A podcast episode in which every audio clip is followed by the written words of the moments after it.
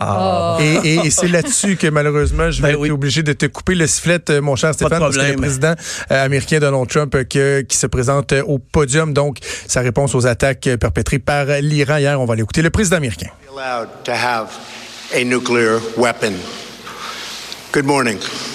I'm pleased to inform you the American people should be extremely grateful and happy. No Americans were harmed in last night's attack by the Iranian regime. We suffered no casualties. All of our soldiers are safe, and only minimal damage was sustained at our military bases. Our great American forces are prepared for anything. Iran appears to be standing down which is a good thing for all parties concerned and a very good thing for the world. No American or Iraqi lives were lost because of the precautions taken, the dispersal of forces, and an early warning system that worked very well. I salute the incredible skill and courage of America's men and women in uniform. For far too long, all the way back to 1979 to be exact, nations have tolerated Iran's destructive and destabilizing behavior in the Middle East and beyond. Those days are over. Iran has been the leading sponsor of terrorism, and their pursuit of nuclear weapons threatens the civilized world. We will never let that happen. Last week, we took decisive action to stop a ruthless terrorist from threatening American lives. At my direction, the United States military eliminated the world's top terrorist, Qasem Soleimani. As the head of the Quds Force, Soleimani was personally responsible for some of the absolutely worst atrocities. He trained terrorist armies, including Hezbollah, launching terrorist strikes against civilian targets. He fueled bloody civil wars all across the region. He viciously wounded and murdered thousands of U.S. troops, including the planting of roadside bombs that maim and dismember their victims.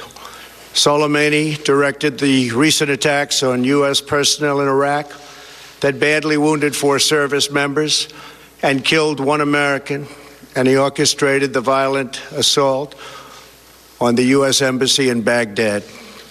In recent days, he was planning new attacks on American targets, but we stopped him. Soleimani's hands were drenched in both American and Iranian blood. He should have been terminated long ago. Donc, je vous rappelle qu'on est en train d'écouter euh, le discours de la nation du président américain euh, Donald Trump, qui essentiellement a ouvert en disant qu'il se réjouissait du fait qu'aucun Américain euh, a été blessé lors des attaques perpétrées contre les deux bases militaires hier par les Iraniens. Il parle de dommages minimales, dit que l'armée est prêt à tout. Ce qui est intéressant, c'est de voir que le président américain dit que l'Iran semble, il dit standing down, donc semble avoir se, se calmer. Donc, est-ce que c'est euh, un constat que euh, une désescalade pourrait se voir euh, opérer. On se posait la question avec Loïc Tassé tantôt. Bon, s'il n'y a aucune victime, est-ce que l'attaque aurait été télégraphiée, par exemple? Ce que Donald Trump dit, c'est qu'heureusement, les troupes avaient pu être dispersées étant donné qu'ils ont un système, il parle de Early Warning System, donc un système de détection, j'imagine, d'attaque de missiles qui aurait permis de, de donc d'évacuer les gens. Et depuis quelques instants, il s'emploie à décrire le général euh, Qassem Soleimani comme étant un des euh, principaux terroristes finalement de la planète. On va continuer à écouter un peu le président américain parce qu'évidemment, ce qu'on veut savoir, c'est la suite des choses. Est-ce qu'il y aura euh, un apaisement dans le discours des Américains? Est-ce qu'il y aura d'autres menaces? Est-ce qu'on doit s'attendre à d'autres représailles? On va retourner encore quelques instants à écouter le président américain. Syria, Lebanon, Afghanistan and Iraq. The missiles fired last night at us and our allies were paid for with the funds made available by the last administration. The regime also greatly tightened the reins on their own country even recently killing 1,500 people at the many protests that are taking place all throughout Iran. The very defective JCPOA expires shortly anyway and gives Iran a clear and quick path to nuclear breakout. Iran must abandon its nuclear ambitions and end its support for terrorism. The time has come for the United Kingdom, Germany, France, Russia, and China to recognize this reality. They must now break away from the remnants of the Iran deal, or JCPOA. And we must all work together toward making a deal with Iran that makes the world a safer and more peaceful place. We must also make a deal that allows Iran to thrive and prosper and take advantage of its enormous untapped potential. Iran can be a great country. Peace and stability cannot prevail in the Middle East as long as Iran continues to foment violence, unrest, hatred, and war. The civilized world must send a clear and unified message to the Iranian regime. Your campaign of terror, murder, mayhem will not be tolerated any longer. It will not be allowed to go forward. Today, I am going to ask NATO to become much more involved in the Middle East process. Over the last three years, under my leadership. Our economy is stronger than ever before, and America has achieved energy independence. These historic accomplishments change our strategic priorities. These are accomplishments that nobody thought were possible. And options in the Middle East became available. We are now the number one producer of oil and natural gas anywhere in the world. We are independent, and we do not need Middle East oil. The American military has been completely rebuilt under my administration at a cost of $2.5 trillion. U.S. armed forces are stronger than ever before. Our missiles are big, powerful, accurate, lethal, and fast. Under construction are many hypersonic missiles.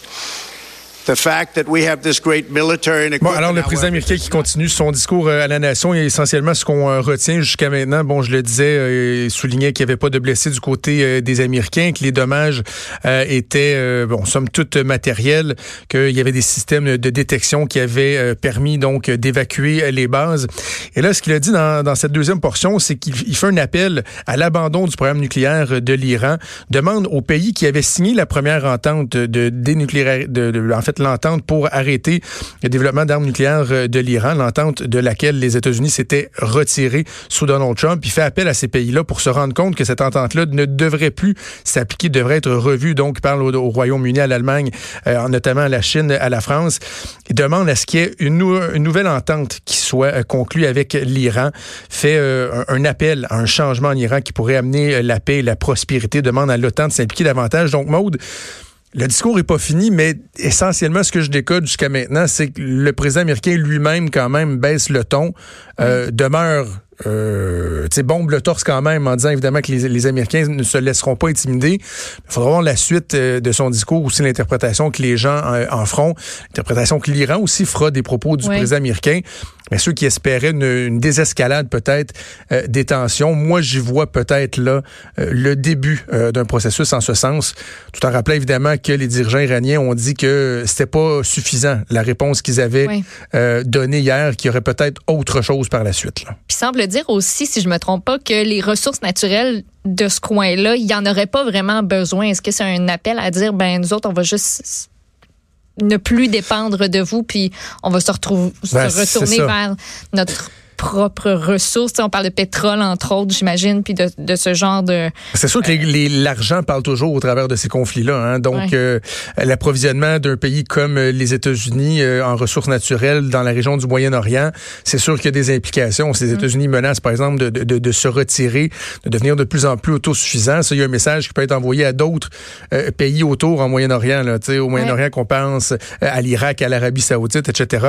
Donc, il faudra voir aussi la réponse de la communauté internationale, Donald Trump, qui, de façon officielle, si on veut, dit qu'il demandera euh, aux partenaires de l'OTAN de s'impliquer euh, davantage. Donc, on continue à suivre le tout. On va faire une pause et on revient dans quelques minutes.